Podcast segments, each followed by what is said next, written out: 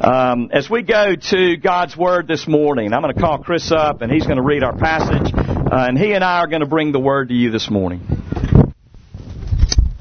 Go ahead and meet me in Philippians chapter 3, we're going to look at verses 1 through 11. Philippians chapter 3, verses 1 through 11. Scroll through your iPad or your iPhone and find it. The first 11 verses of Philippians chapter 3.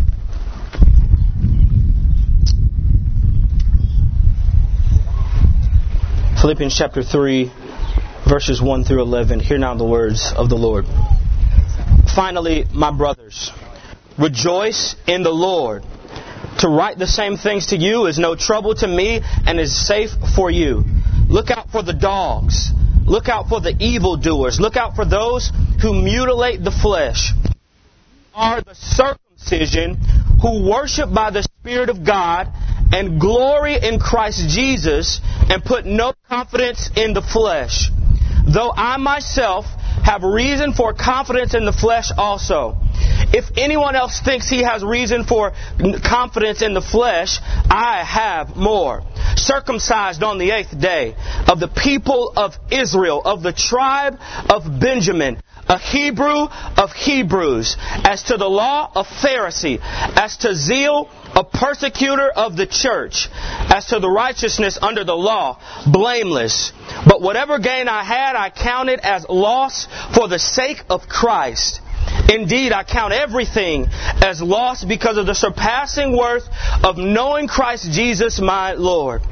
For his sake, I have suffered the loss of all things and count them as rubbish in order that I may gain Christ and be found in him, not having a righteousness of my own that comes from the law, but that which comes through faith in Christ.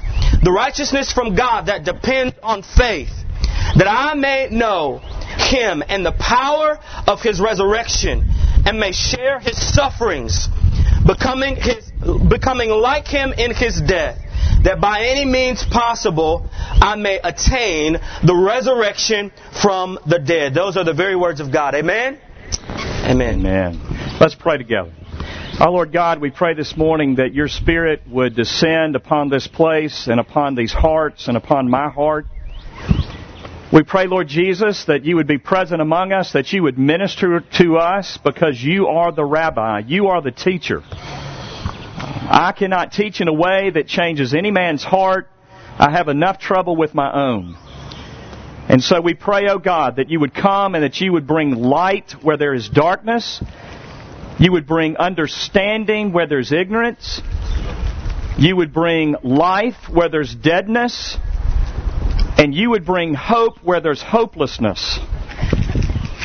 Oh God, I pray this morning that the gospel of Jesus Christ would be heard. I pray that there would be a change of heart, a change of mind, a change of direction of life. Oh Father, we thank you that there is something to preach, that there is someone to preach, and His name is Jesus. So God, would you come and would you work among us by the power of your Spirit? And we pray in Jesus' name. Amen. A couple of weeks ago, my wife, Rachel, went to the optometrist. Uh, she, for the last couple of years, have been using those cheap drugstore readers. Uh, how many people here are using those uh, cheap drugstore readers? We've got a lot of people out here. Well, this is very pertinent to you uh, they had been working pretty good and, and, you know, she thought things were okay, but there were times when she just couldn't see, uh, or at least she felt like she couldn't see like she should be seen. And so she goes to the optometrist and he does his thing and he prescribes contact lenses for her. He, he tells her that, that she needs to order glasses with the same prescription. And so she, she got fitted for those contacts, contact lenses. She, she ordered those glasses. And then before she left, she put those contact lenses in and she could not believe it. She called me from the, the office, barely getting out the door. She said, honey, you're not going to believe it. I can see. I can see shapes. I can see colors. I can see the cars around me. Now, she was driving when she called me. And I thought, oh, Lord, thank you for protecting her and everybody else around her for the last few weeks, months, years, who knows how long. And then she said this. She said, Oh, by the way, it cost $700, but I can see. You see, she counted $700 as loss for the surpassing greatness of being able to see. Paul is telling us in this passage, he, he is not giving us the history of the resurrection. He's not trying to prove to us that, that the resurrection is literal. He is simply saying, because I believe that it is literal, because I have had an experience with the living Christ, I have had a paradigm shift. And he goes back, and in the first few verses, he says, now look, before this paradigm shift, my, my focus was directly uh, locked into the fact of my clean bloodline. I was a Hebrew of Hebrews from the tribe of Benjamin. It didn't get any more blue blood than that. And not only was I a blue blood Hebrew of Hebrews, but I was also willing to outperform anybody in the church at the time. I was a Pharisee, and he said in other places he was a Pharisee of Pharisee. And, and aren't those the things that we value in our culture today? Oh, if we come from, if we hail from a mighty and powerful family, we are somebody. And if we hail from a powerful and mighty family, we're also able to work and we're able to work anybody else around us, then we are definitely somebody. But then he says this, he said, as for zeal, I was persecuting the church. And we say, well, how does that apply to us today? I'll tell you how it applies to us today. Because those who are intellectual elitist, if you will, and that's what Paul is saying he was, an intellectual elitist must stay where he is, feeling good about himself based on his bloodline and his ability to outwork and outperform anybody else by making other people around them feel small. And that's exactly how Paul lived before something happened to him. And I want you to understand that what Paul is saying is, is that something happened to me. And the something that happened to me was I met not just a philosopher, not just a history teacher, not just a positive thinking speaker, but I met the living Christ Jesus.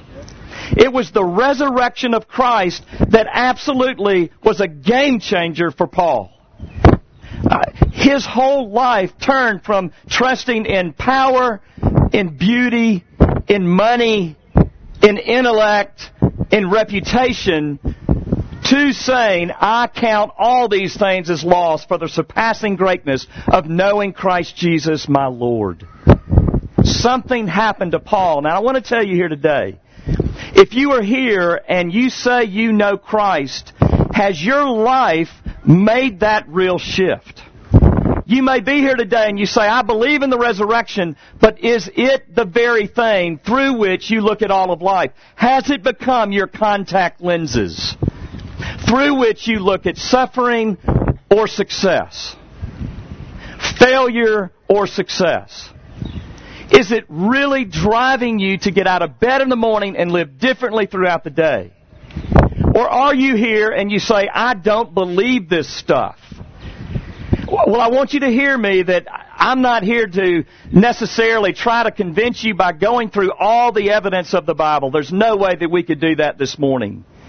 But what I do want you to hear is this, is that you need to understand what you're rejecting if you're rejecting the literal historical resurrection of Jesus. So if you're here and you don't believe in the resurrection, what you need to understand is that in order to properly reject Christianity, that sounds bizarre, doesn't it?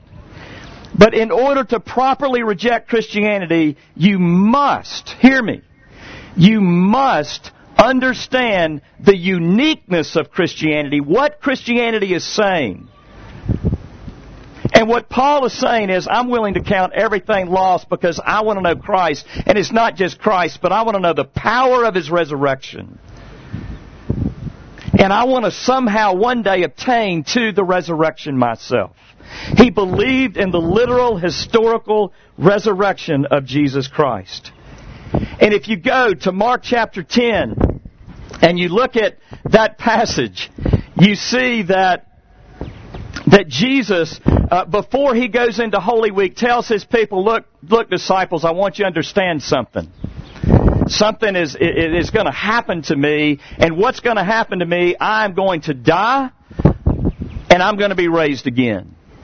Jesus told his disciples that he would be raised again. And then, if you look at 1 Corinthians 15, just to take two passages, and, you look at what Paul is arguing for there, he says, look, this is what happened. Jesus died, Jesus was resurrected, and there were 500 people that saw him. Now, if that were not true, I want you to understand that Christianity should have stopped right there. Because it would have been the easiest claim to have rebutted. Well, look, that was 20 years after Christ's resurrection, and what he's saying is, uh, here it is. There are people still living that witnessed the resurrection, so if you don't believe me, go talk to them. So whether you believe it or not is not the, is not the issue right now at this point in the sermon. What I want to challenge you with is that you can't deny that they believed it. You can't deny that Paul believed it when he was writing. He believed in a literal historical resurrection, and it was a game changer for him. You see, he was willing to count everything lost. He was willing to say, I'm willing to bet my eternity and my present life, what I'm motivated by through this and by this, the very resurrection of Christ. Hold on one second. My iPad is down. My iPad is down, so we're gonna we're gonna go by the notes you have. Here we go. Note to self: never leave an iPad in the sun too long. But here we go. Point number one: How has a literal resurrection made Christianity unique? Here's the first point: Jesus is not dead; he's alive, and he can be known. Jesus is not dead. He is alive and he can be known if Christ was raised from the dead. Now, what I'm telling you right now is that that is how Christianity is unique from any other religion. It is a, a present reality that Jesus is alive and available to me. No other religion claims that. No one is saying, I want to I wanna know Muhammad. Why? Because Muhammad died and he stayed dead.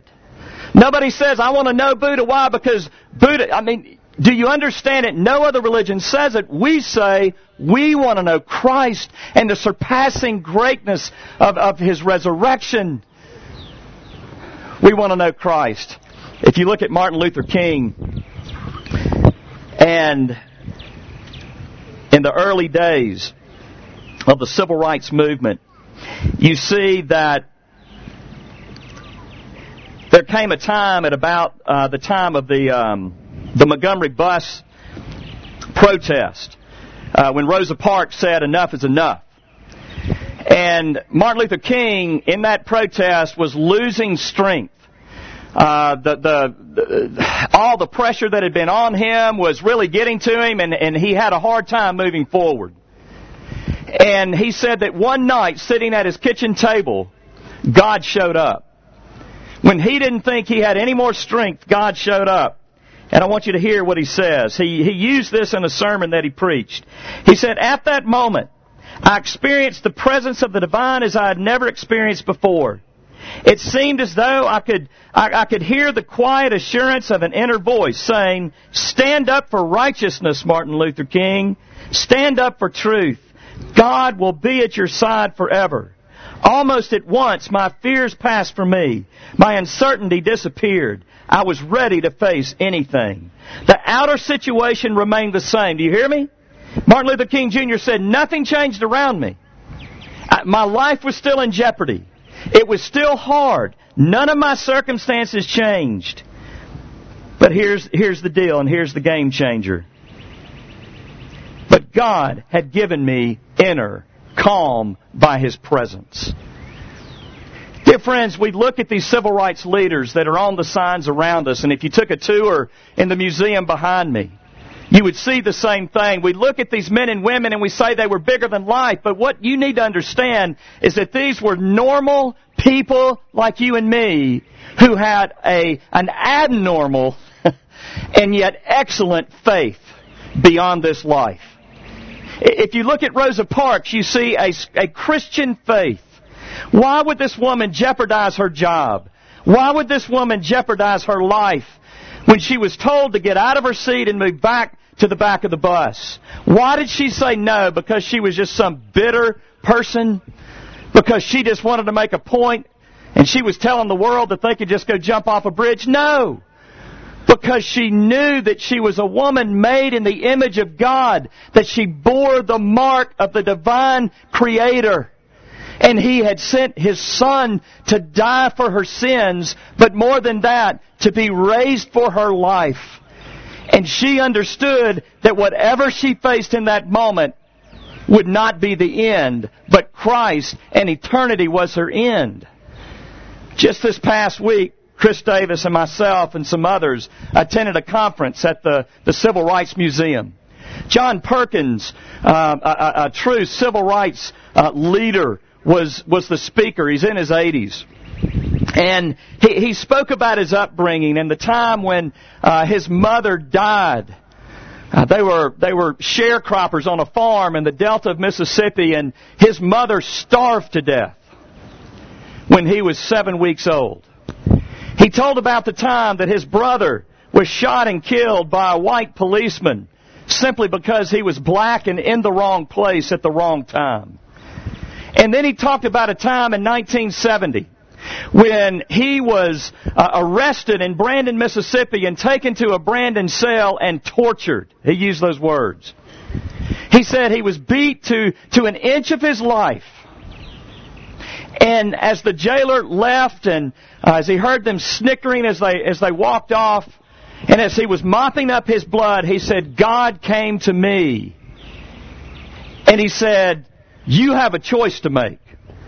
You can live from this point forward as a bitter and angry man, hating white people or you can receive my grace for you and my love for you and stand for reconciliation among the races, reconciling men and women to God and men and women to each other.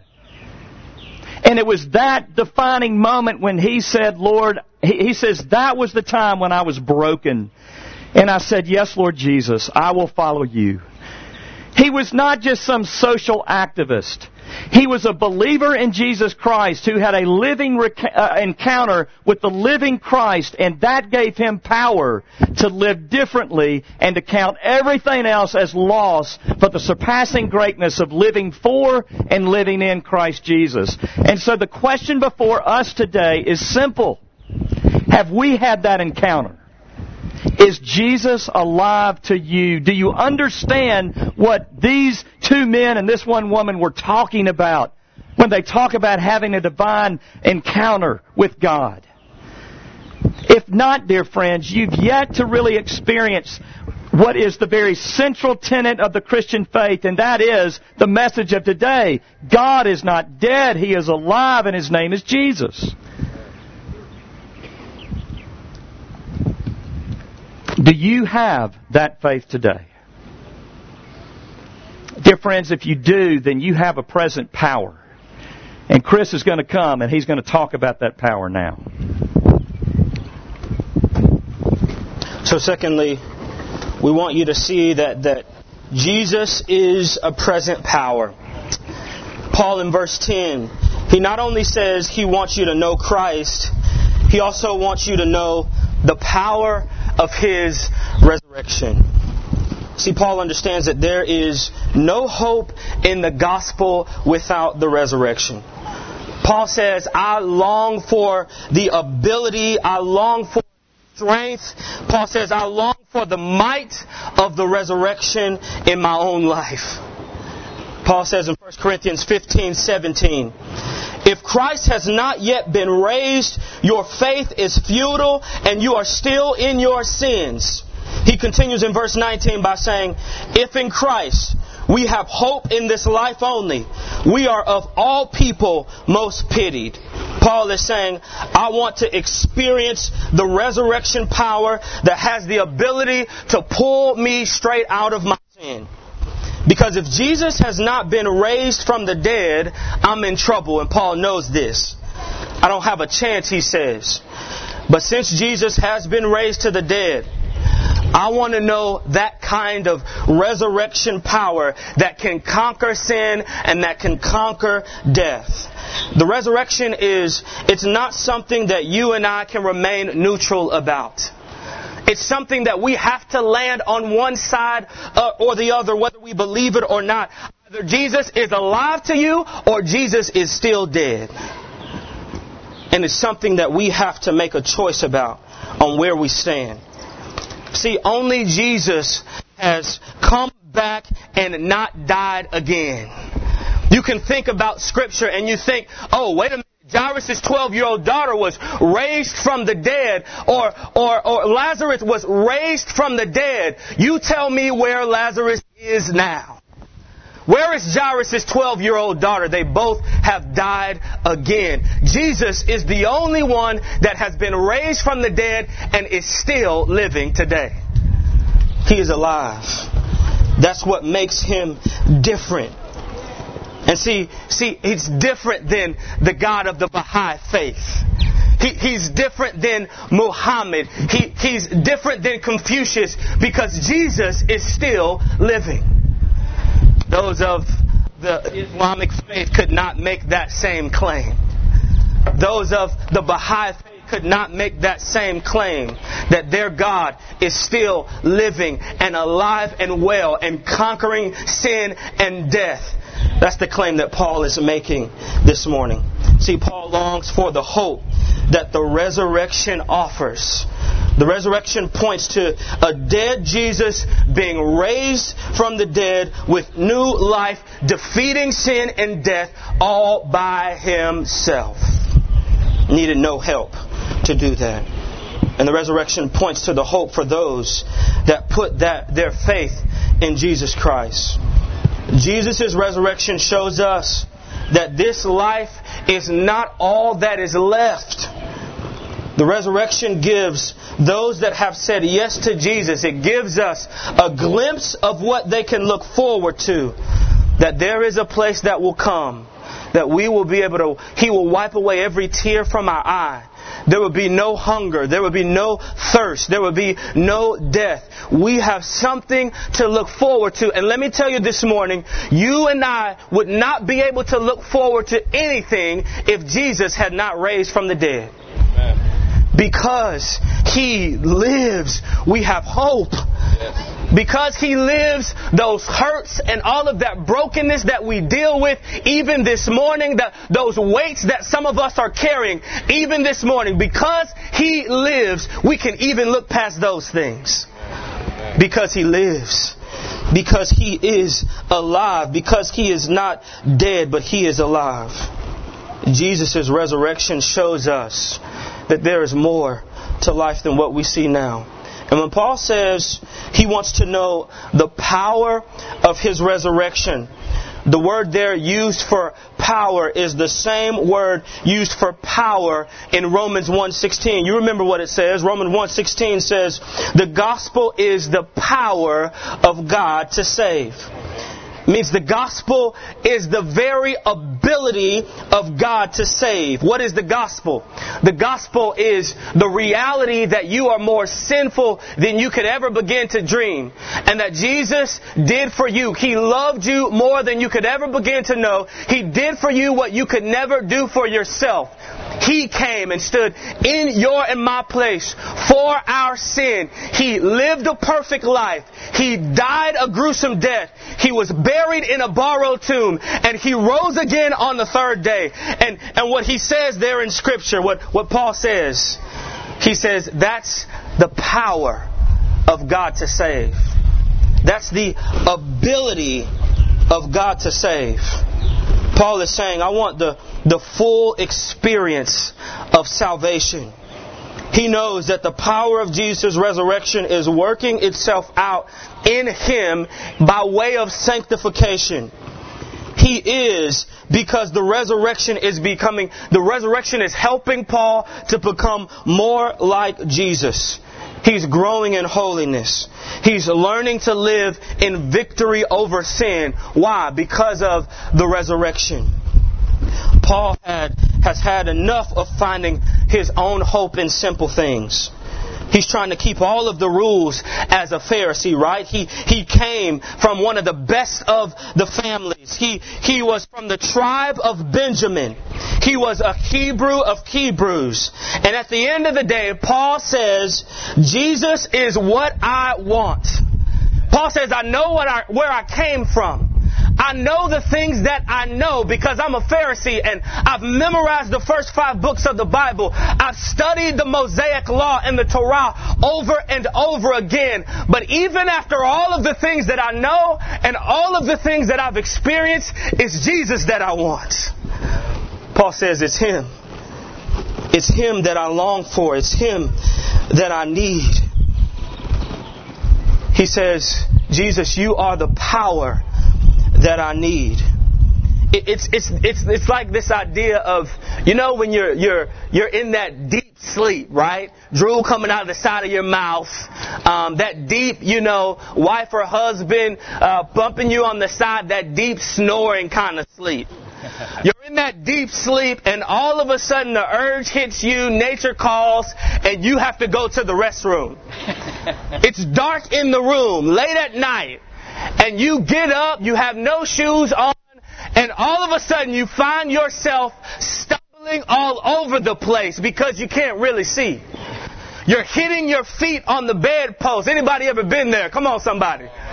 You're, you're hitting your knees on things. Uh, you're bumping into things in the bathroom, and it hits you. Oh, it dawns on you that you have electricity. There's something called electricity, and you hit that light switch, and the light comes on and it illuminates the room, and all of a sudden you can see. You realized that you needed something outside of you to help you to navigate through the darkness. And what Paul is saying here this morning is that you and I need something outside of us to navigate the darkness called sin. We need something that is deeper than us. We need something that is much bigger than us. We need Jesus. And Paul is putting that before us. He's saying, I long to know Him, but I also long to know the power of His resurrection. Paul is saying, I need something bigger than me. And he is connecting the power of the resurrection to the gospel of Jesus Christ because if you know, like I know, there is no gospel without the resurrection of Jesus. And Paul says the power that I really need is a resurrection kind of power. I need the same power that raised Jesus from the dead. And in my imagination, I gotta believe that Paul is longing for the work of the Spirit as well because he knows that the same power that raised Jesus from the dead, that same Holy Spirit abides on the inside of him. He writes in Romans chapter 8, and he longs for the move of the Spirit. He longs for the power of Jesus to be at work in his life. So Paul says, Come, Lord, I long for you.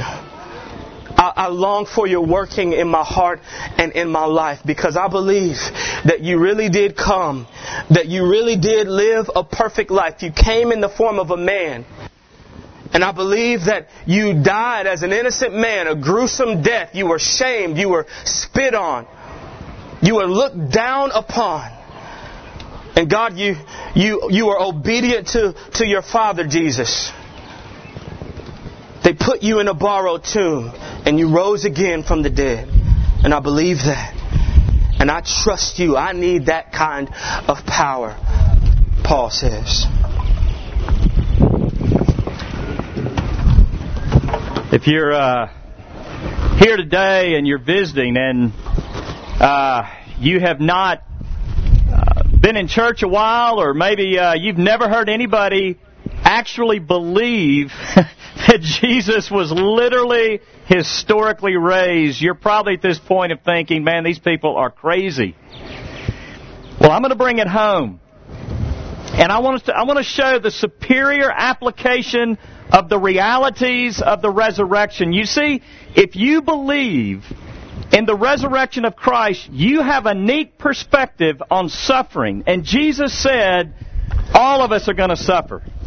I mean, the preachers today that are out there saying if you believe Jesus and you're suffering, then you must not have enough faith. No. Jesus said, in this life, you will have many troubles. Beat myself up. So the reality of suffering has nothing to do with the level of your faith, but the brokenness of this world. If you're here today and your whole life has been suffered, suffering, I want you to know that that is not an indication that God doesn't love you. And if you're here today and you've not suffered, I want you to know it's not because you're so great and good. because they're suffering for everybody outside of Christ eternally. But let me get back to the point.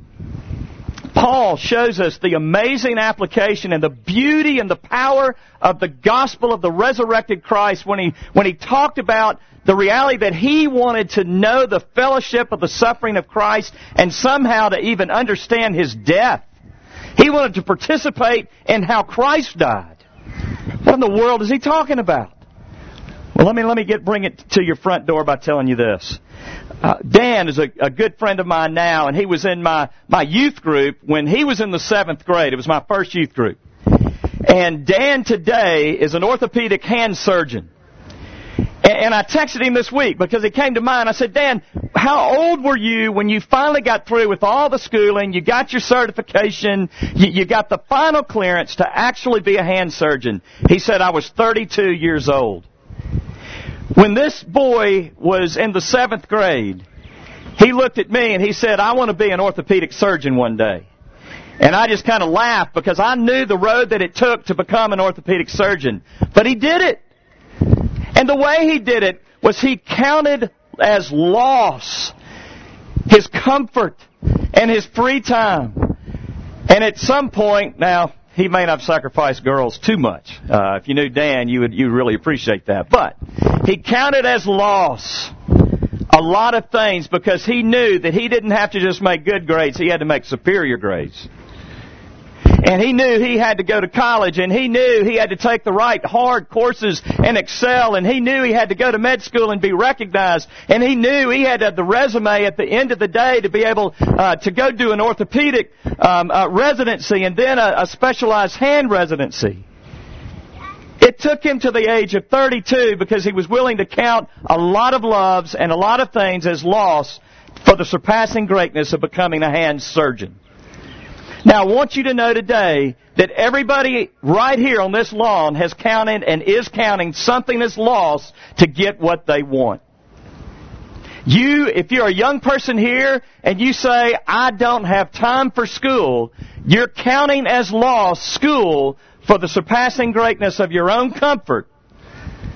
And we can pretty much tell you where that's going to lead you. Amen? Amen. If you're here today and you're married, at some point you said, I am willing to count as lost my singleness and my freedom to marry this person. Amen? Amen. We counted something as lost. If you're a professional here today, whatever it is, if you're a fireman next door, whatever it is, you've, you've counted one way uh, a lot of things that would take you in one direction as lost because you said, this is what I want. And what Paul is saying is this I made a conscious choice to count as loss my education, my intellect, my bloodline, the respect of my family, everything. Because there is something better, and His name is Jesus. Now, I want you to hear me. You can live a life on this earth and be successful. You can live a life on this earth and get pleasure. If you make pleasure your God, you're probably going to get some pleasure. If you make wealth and power your God, you're probably going to experience some wealth and power. I, I read a story this week about uh, Barack Obama's deep uh, de- deputy chief of staff. She is 38 years old, and she's the woman and the person who has tremendous power. She's the one that decides who gets a face-to-face meeting or a phone call meeting with Barack Obama. And at 38, she is retiring. She's quitting this job. And Charlie Rose interviewed her this week, and he, asked her this question. It was a brilliant question. He said, do you feel as if the most exciting days of your life are now behind you? Now again, 38 years old. And you know what she said? They very well might be. But that's okay. And then she said this. She said, I've met the Queen. I was at Nelson Mandela's funeral. I've met the Pope. I've met practically every world leader there is to meet. What else is left?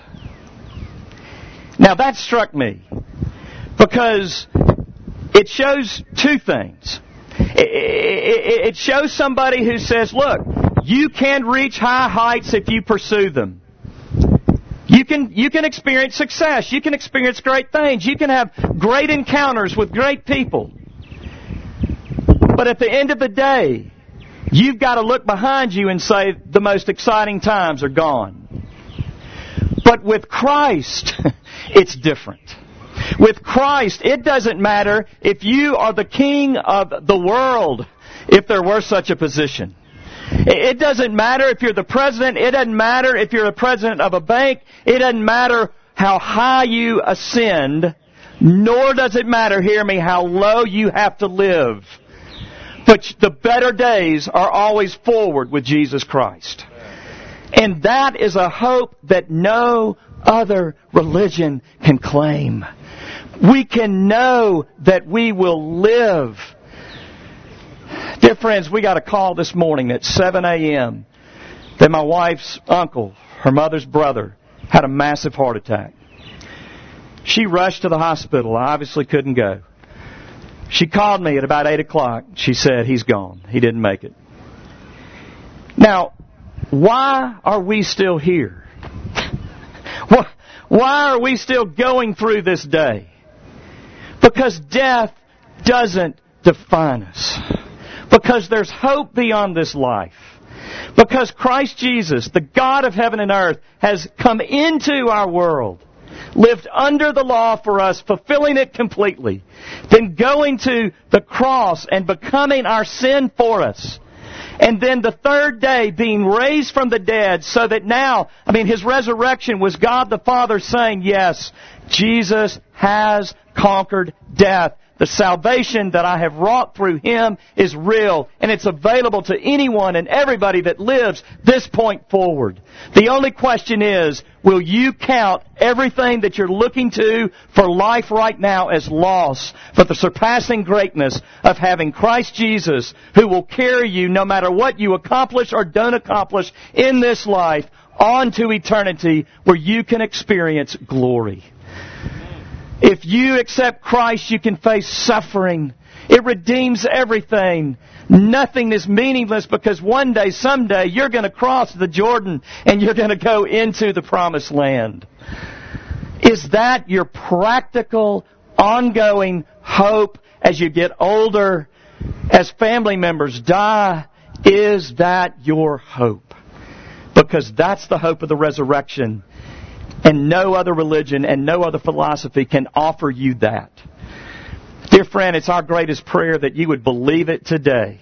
and if you want to believe that today, uh, we're going to provide leaders up here that will talk with you, that will pray with you.